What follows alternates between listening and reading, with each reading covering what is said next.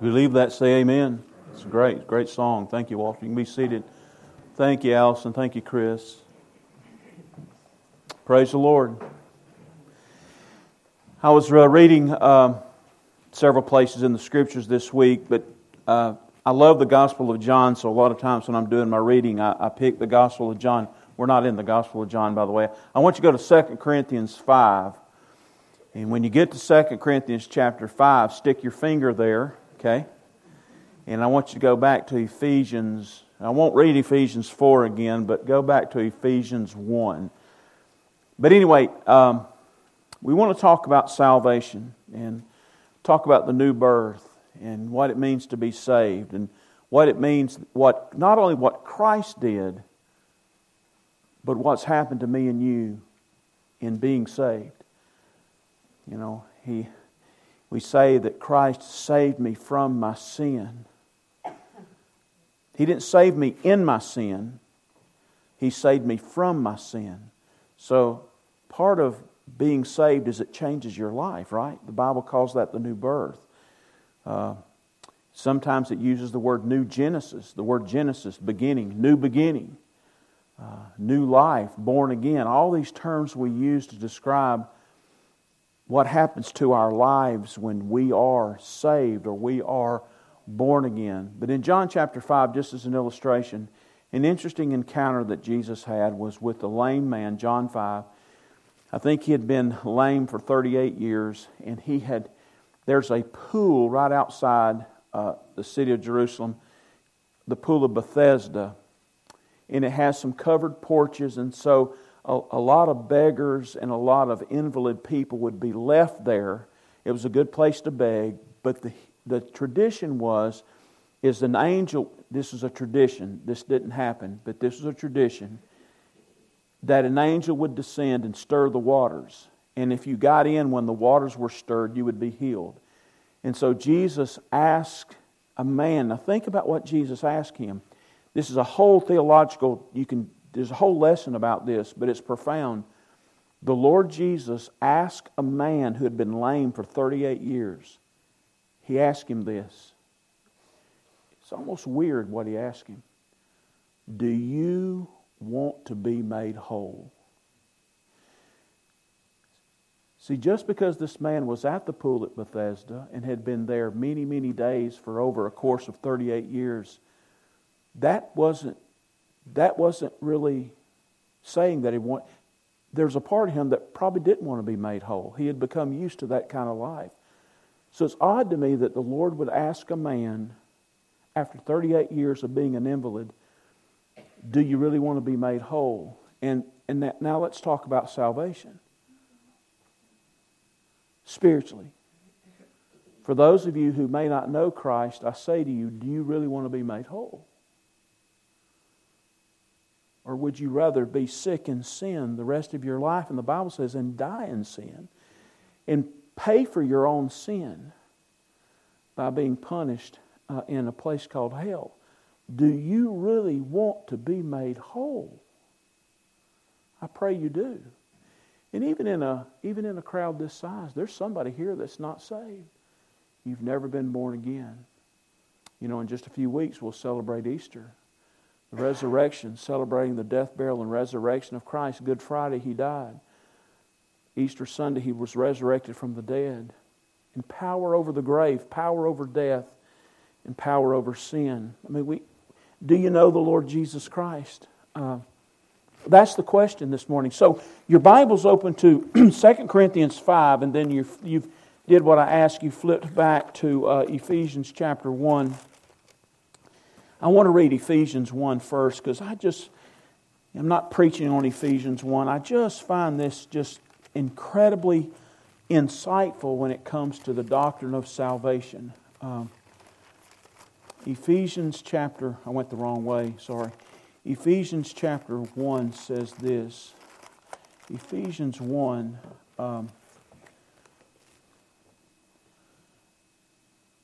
look at verse 15. Now, sometimes it's hard just to take something out of context like this, but he's talking about salvation.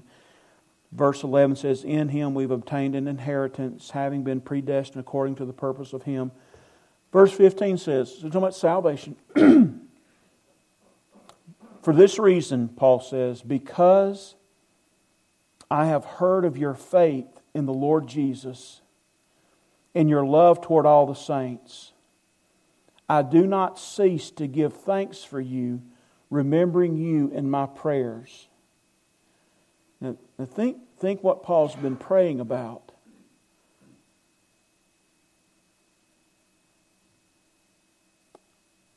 Folks, I've been here almost 22 years. And it grieves my soul that so many people have come through the sanctuary and have left unsaved. That bothers me. I don't know how many there are. But based on Scripture, it's obvious that there's been hundreds, if not thousands, of people who have come through our sanctuary and have left our sanctuary and are without hope. They're lost. This is Paul talking about for those of us that are saved. He's praying for saints. He says that the God of our Lord Jesus Christ, the Father of glory, may give you the spirit of wisdom and of revelation in the knowledge of Him. Just think about how many of us have this overwhelming desire to know Him. And Paul says, I want to know Him in the power of His resurrection and the fellowship of His sufferings. I want to experience the power of the new birth, yes, transformation, but also I want to be acquainted with His sufferings. I want to identify with Christ, and I want the world to treat me like it treated Him.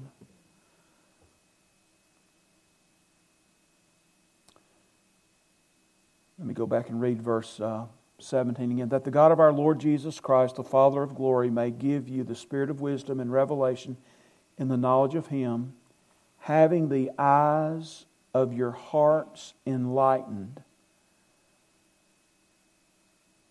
that you may know what is the hope to which He has called you, what are the riches of His glorious inheritance in the saints, His glorious inheritance in the saints. The saints are a gift from the Father to the Son.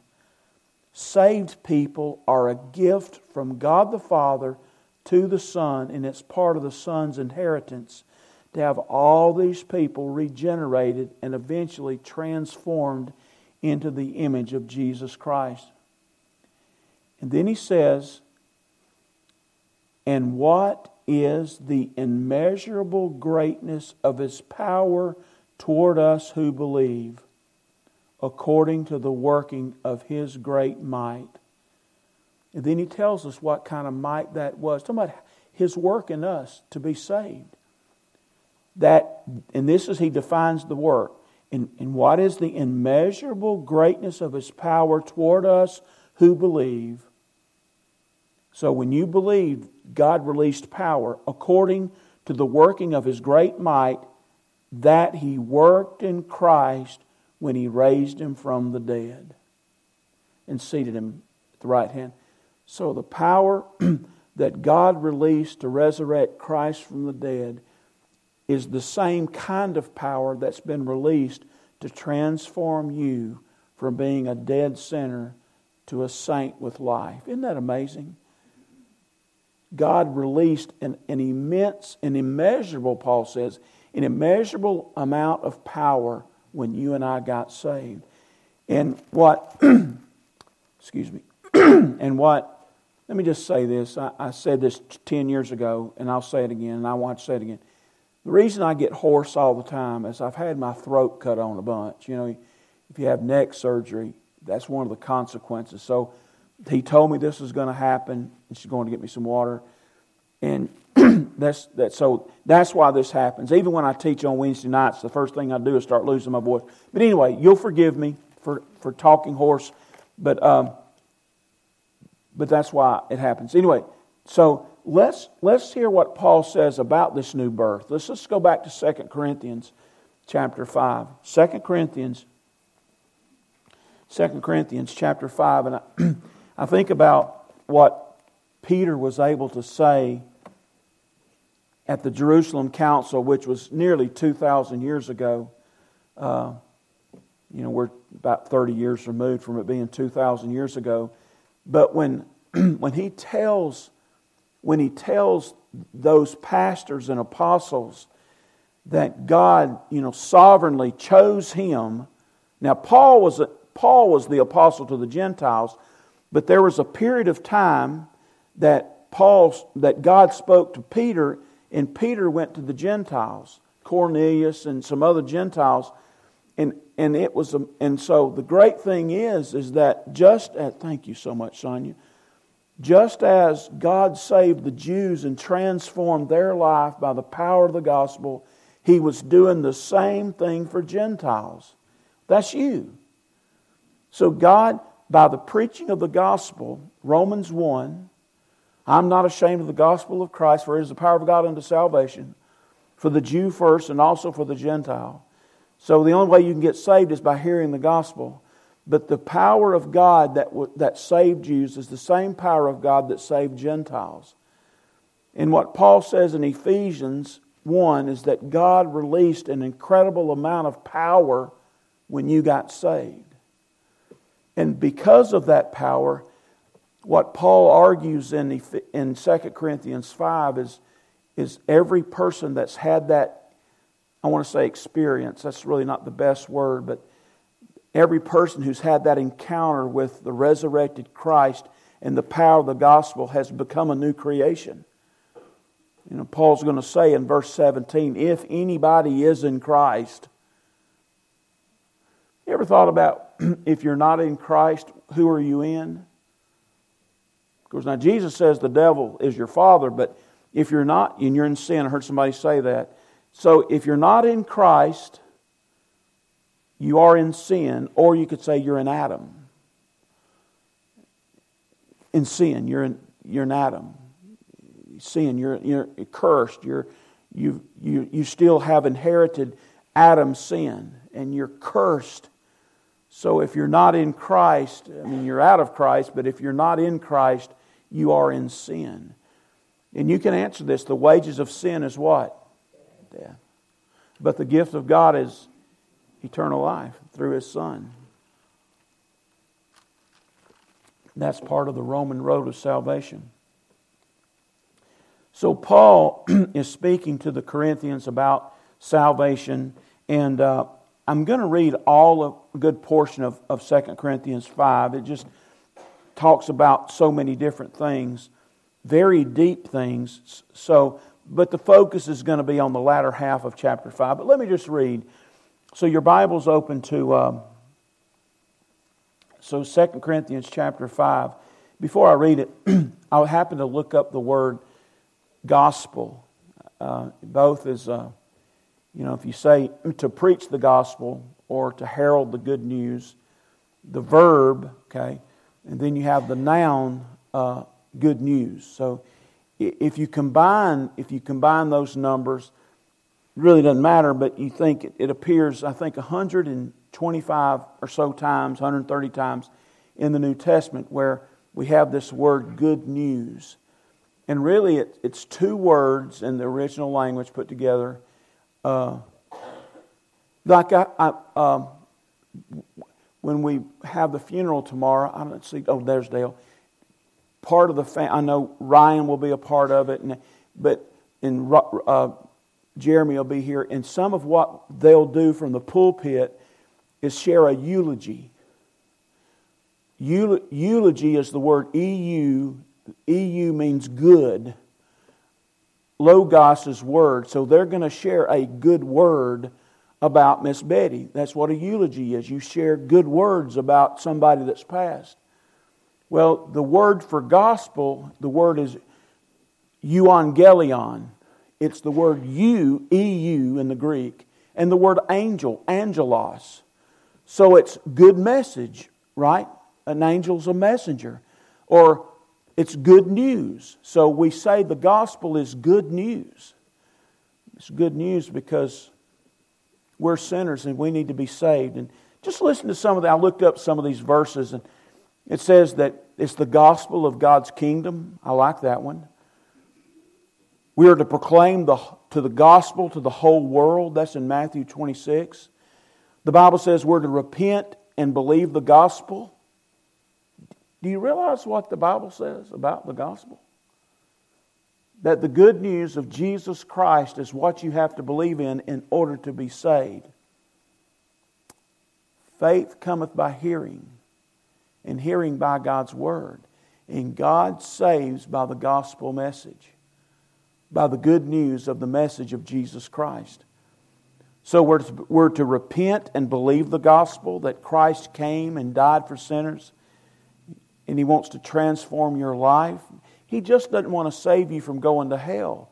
He wants to transform your life and give your life meaning. Robbie read, I know I'm chasing a rabbit, but Robbie read a passage about talking about the darkness of the Gentiles.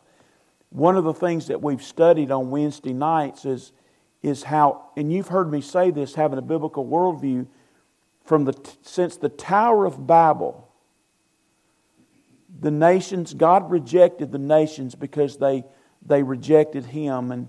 And He eventually calls Abraham and He says, I'm going to make of you my people. I'm going to marry you. I'm going to make of you my people, my great nation. So He disinherited, that's what the Bible says, He disinherited the nations. So those nations have gone their own way. And what was supposed to happen in the Old Testament was the Jews would be so devoted to the God that saved them, number one, to the God that created them, Abraham and Sarah, He made a people miraculously that the Jews would be so grateful for Him creating them and saving them from bondage that they would do anything He said. And He made them a nation. They started as a family and they ended up a nation. But they disobeyed Him. And rather than telling the nations around them about the God that saved them, they ended up worshiping the gods the other nations worshiped, which were foreign gods, and they were in darkness. Well, those nations are still in darkness. Everybody that's not saved, the Bible says, is in darkness. They need to hear the good news of Jesus Christ. The light, the Bible says, the light of the glorious gospel. And that's how folks are saved. You know, it's not geographical now. We're not just a one nation, we're Israel.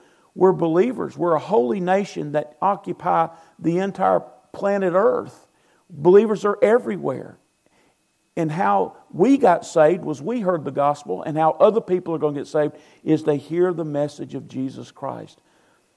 We call on people. I call on you today to repent and believe the gospel. Do you know the word gospel, the first time it appears in the New Testament? Jesus is preaching. It's in Matthew's gospel, Matthew 4. It says Jesus was preaching the gospel. So He was preaching the good news that you could be saved. Anyway, we're to repent and believe the gospel. It's called the word of the gospel. We're to testify of the gospel. Interesting, and we lose ourselves in it. We become the idea of martyrdom in the sense that we testify, we abandon ourselves, and we sell out for the gospel. We testify to the gospel. We're not ashamed of the gospel. Romans 1. We obey the gospel. Romans 10. It's the ministry of the gospel. All of us have been given the ministry. So what ministry do you have? What service do you have? Well, you have the ministry of the gospel. The Bible says you can distort the gospel. That's in the book of Galatians. In Ephesians 1, later on, it's the gospel of our salvation. In 1 Thessalonians 2, Paul says that we've been entrusted with the gospel. Everybody who's saved, God has entrusted you with the gospel message of His Son. 2 Timothy 1, Paul tells Timothy to suffer for the gospel. Folks need to hear the gospel to be saved. And what Paul's talking about in 2 Corinthians 5 is what happens when somebody hears that gospel and is saved. For we know, chapter 5, 2 Corinthians chapter 5, for we know that if the tent, that is our earthly home is destroyed, we have a building from God, a house not made with hands, eternal in the heavens. Now, every funeral I've ever been a part of, John, hadn't been long ago since we buried your son, and I think about when I go to a funeral or do a funeral, the most important thing in the world is that God saves sinners, right? Let me say it, right? That's when, you know, it is appointed a man once to die, then after that the judgment. So either you've accepted Christ's gift and He was judged for you, or you're going to be judged. It matters. And here it says that those of us that know Christ, right now we're in a tent, but one day we have a building that's made by God, a house not made with hands, eternal in the heavens. For in this tent we groan, right? Longing to put on our heavenly dwelling. If indeed by putting it on we may not be found naked. And what he's talking about is the other side is more than just floating around with a spirit without. There'll be a real you in the afterlife, a real you glorified. So it's not, you're just some not mystical mist floating around in eternity. So he says we want to be clothed with Christ's righteousness now, but when we get to the other side, we want to be further clothed. We don't want to be naked. We want to be further clothed with Christ's righteousness. For while we are still in this tent, we groan, being burdened, not that we would be unclothed, but that we would be further clothed, so that what is mortal may be swallowed up by life. He who has prepared us for this very thing is God, who has given us the Spirit as a guarantee. So all believers are going to go through that process. So Paul says, so we are always of good courage. We know that while we are in home in the body, we are away from the Lord. So if we're in this body, we're away from the Lord. So what happens when this body, when life in this body ends, is when you are set free to be in the presence of the Son of God. So he says, we are always of good courage.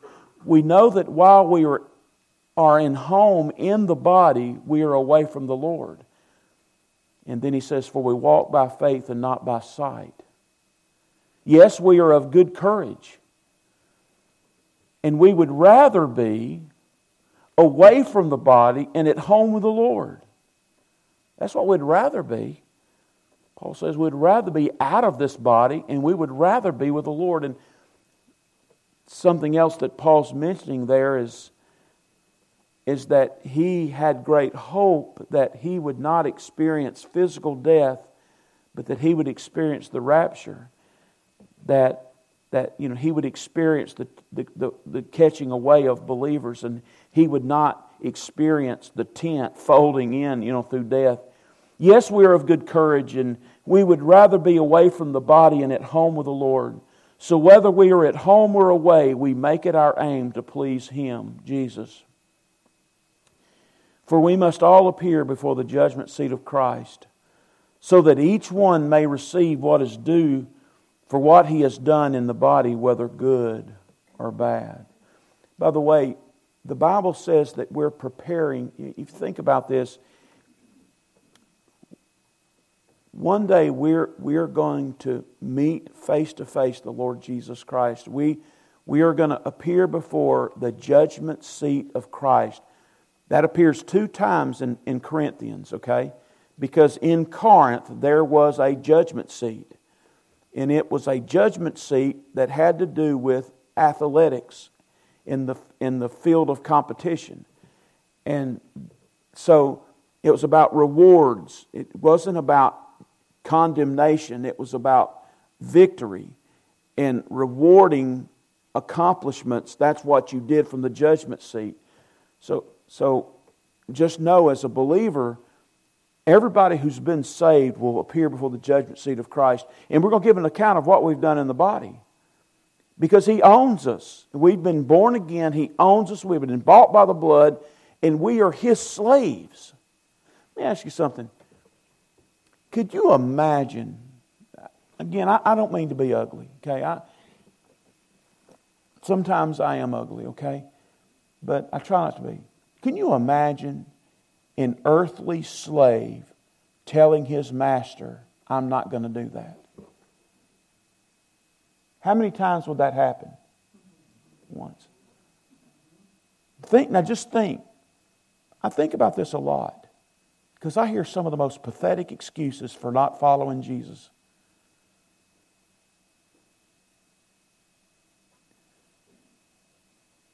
You know, today, it is Sunday. But what day is this? Lord's Day.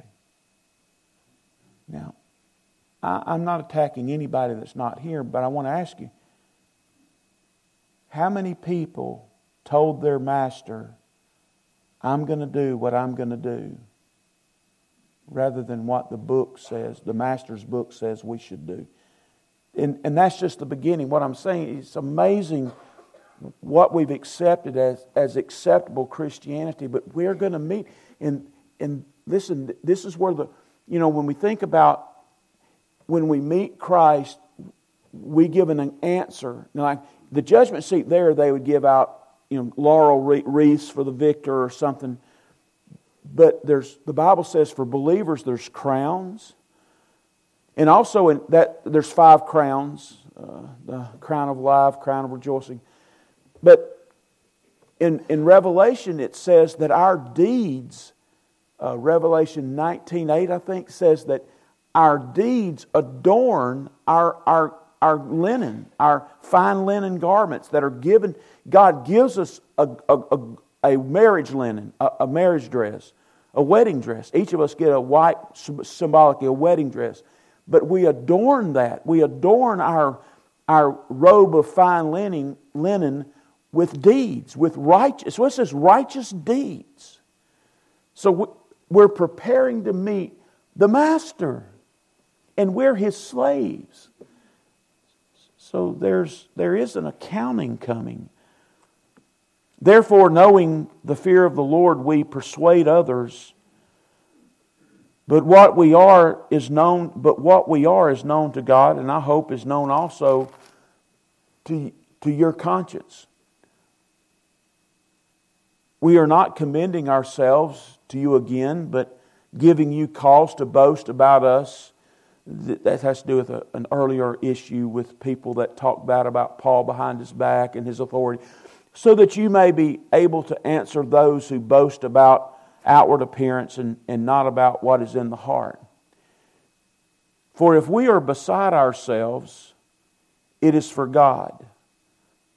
So Paul's saying, if people think we've lost our mind, it's. Now he could be talking about speaking in tongues. That scene with somebody, because it says that if there's not an interpreter, people will think you're crazy. But I think he's talking about being a follower of Christ. The world will look at that as if you've lost your mind. So he says, so if we are beside ourselves, it is for God. If we are of right mind, or if we are of sound mind, it's for you. If we make sense, it's because we're ministering to you and you're a believer. And then he says, for the love of Christ controls us. Not my love for Jesus. Lord, I wish that was true, but I'm weak. But he says the love of Christ. Some translations say the love of Christ compels us. The love of Christ controls us. Great word. So think about being saved. There's a responsibility. We're going to be accountable. But then also He controls us. The love of Christ controls us. His love for me controls me, Paul says.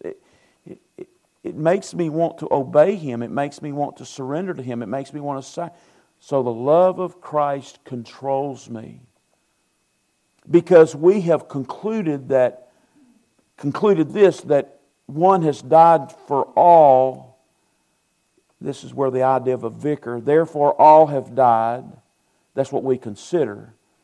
And He died for all, that those who live might no longer live for themselves, but for Him who died for them and rose again. So it's this idea of substitution. Christ is a substitute for everybody, and He died for man of all, all nations. So, but for some of the people that He died for, they actually meet Him and have life. That's what He's talking about. But here's the whole thing. We only have 5 minutes, but I want you to look at verse 16 and 17. This is the whole thing, boils down to this. What happens to everybody who's been saved and born again? This is Paul describing what happens to every individual who is saved by the power of Christ. From now on, therefore, we regard no one according to the flesh. Saying, so it's not about skin color. It's not about ethnicity. Everybody's a sinner. This is what Paul's saying. Because Christ died, He died for anybody in the world. So we don't look at people according to the flesh. And he mentions, even though we knew Christ in the flesh at one time, He was a Jewish man, but we don't know Him that way any longer, is what he said. But then verse 17 and 18 is where I want to just stop for just about 2 minutes. He says, therefore, if anyone is in Christ, this could not be more emphatic, or it could not be any clearer. Therefore, if any man is in Christ, he is a new creation. And the idea, you compare the words with the Septuagint, but the words, it's using the same words. If you compare the Hebrew of Genesis 1 to the Greek of 2 Corinthians 5, it's the same word when God made something from nothing in Genesis 1 through 3. God did a creative work when He saved us from our sins. We were dead and He made us alive. But He not only made us alive, He transformed us. He made something that never existed before. Robbie read where it says, put off the old and you put on the new. That's in Christ. You put on the new. So if anyone is in Christ, he is a new creation. The old things are passed away. Behold, the new has come. So it's talking about a transformation of life. If anyone is in Christ, he is a new creation. The old has passed away. As Paul says to the Galatians, I am crucified with Christ. Yet I live, yet not I. It's Christ who lives in me. That's what he's talking about. It is you no longer live, but Christ lives in you. Look. So he says, therefore, if anyone's in Christ, he's a new creation. The old has passed away. Behold, the new has come. And then he says this incredible statement. All this, talking about this new creation, this new calling, he says, all This is from God. So God has, when you were saved, when I was saved at 16, God stepped in time and space and He did it all. You know, Jesus says, you didn't call me, but I called you. So God stepped in eternity, stepped in time and space from eternity, and He saved me and He saved you at a point in time in history. And it just says that all things are of God. So everything that I know now is about what God has done in saving me from my sins. It's part of making me a new creation. And really, it's about what I've now become. This, not only a new creation with a new control, that I'm controlled by Him, but in a new creation, but that I have this new calling. And I finish with this. He says, all this is from God. So since I've been saved, born again, look what it says. All this is from God, who through Christ reconciled us to Himself. So I'm no longer an enemy of God. And He gave us the ministry of reconciliation. And then He tells us what the ministry of... So what it is we now all are ministers of reconciliation. A synonym of ministers of the gospel, but we're ministers of reconciliation, and this is what it says. That is, you want to know what a minister of reconciliation does? That is, in Christ, God was reconciling the world to Himself, not counting their trespasses against them, and entrusted to us the message of reconciliation. So now it's our calling, because God controls us, because God created us. Our new calling is we want to go tell other people, this is what we want to tell them. Please be reconciled to God.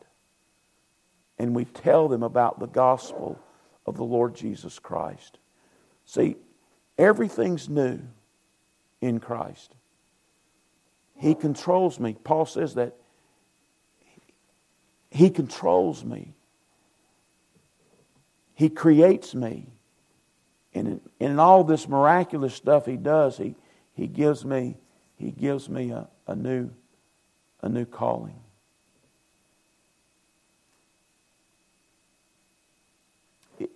Is this you? Just think of this. I was reading... and I will finish with this. I was reading in the Old Testament when they built the tabernacle. Now that's the tent. Not the temple, the tabernacle, when they built the tent. Now this is in the desert. And God gave Moses the plans, and they built this tent, this portable tent of worship called the tabernacle. And they would travel with it. When God would lead, the pillar... And they would travel when the cloud and pillar of fire by night. When they would travel, they'd travel. And then when God would stop, they would stop and set the tent up. It was a place of worship. And then the tribes would gather around the tabernacle. They did it everywhere they went. But think about this. God gifted, there was two guys that God gifted. And those two men were craftsmen. And then they taught all these other men to be craftsmen. And right there in the... Now think, these were people that were saved out of Egyptian slavery. And it's not long out of slavery they're called to build... So out of Egyptian slavery, right out here in the middle of the desert, God equips them and gifts them, and they build a magnificent, gorgeous, beautiful tent in the middle of the desert. It's a beautiful oasis in the middle of the sand. He built a place of worship amidst the desert. Well, that's what He did in you. That's what He did in you. He built a beautiful place of worship amidst all of this darkness. in all of this vile living and all of this wickedness that's around us. He saved you. He now controls you. He created you and made you new. And now He calls you into the ministry. Can I ask you, have you been saved? Have you been born again? Have you repented of your sins and surrendered your will to Jesus Christ? That's the gospel. Christ came, a God-man, died for your sin, buried, resurrected, ascended to the Father. He lives so you can live also. If you trust and believe in the message of Christ, you too can be saved. Our heads are bowed and our eyes are closed and our hearts are open to the Lord. And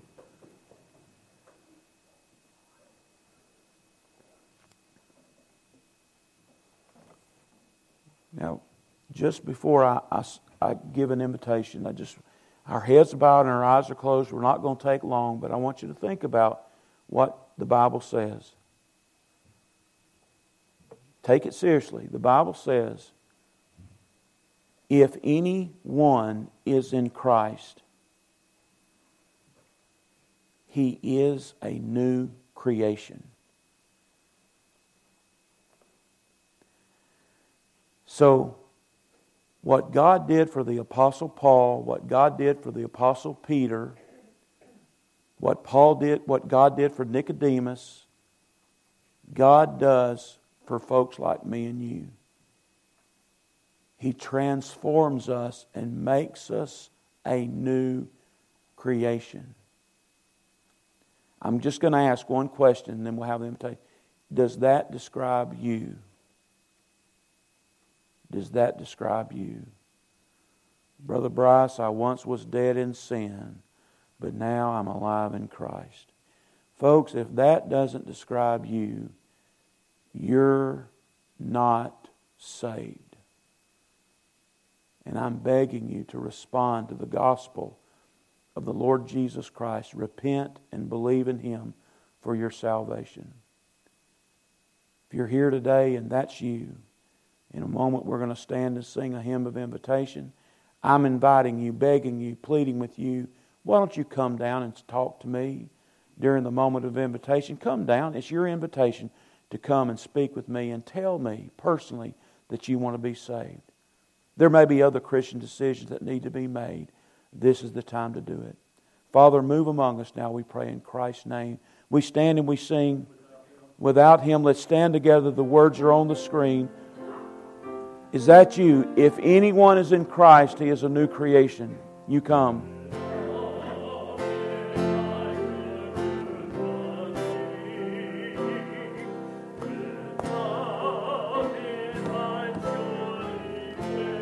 It's true.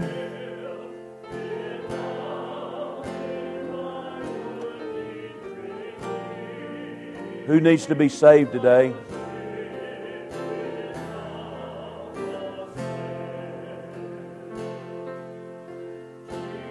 Is there one? Think about it.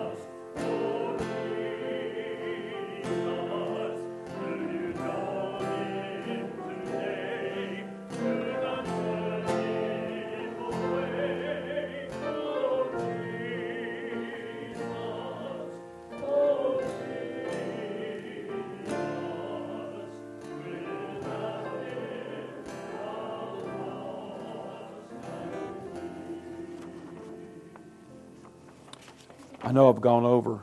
I can remember witnessing to one of my friends. He played tailback in our high school, and I was coming out of a grocery store.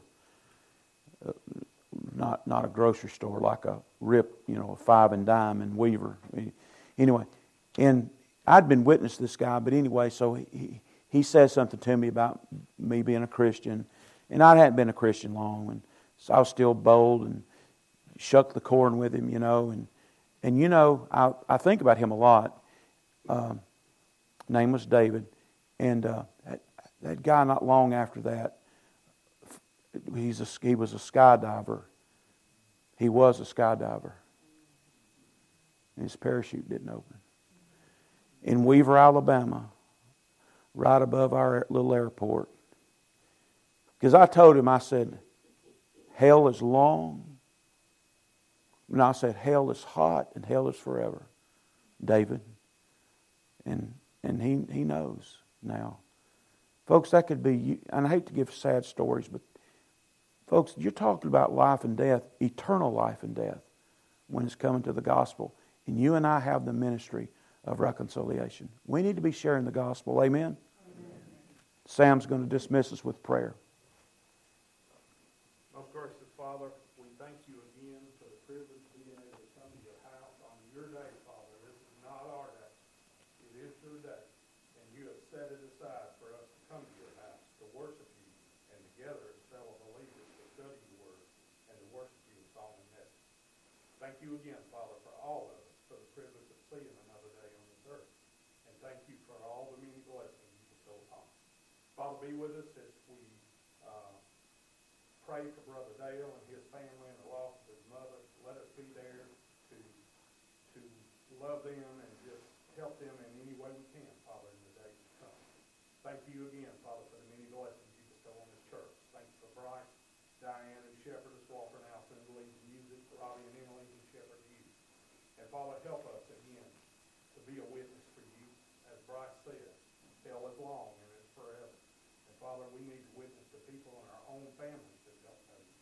So, Father, let us be messengers to you. Let us take it to our hearts and take it into a lost world, Father. Father, we pray for those in Ukraine. Bless them as they go through each day. Have your hand upon them as it be your will, Father. Now, Father, bring us back Wednesday night as we study your word and fellowship around the supper table. Above all, thank you for Jesus, our Savior and our King, who died on the cross to save us from sin. May everything we say and do, Father, honor and glorify you. In Jesus' name I pray. Amen. Amen.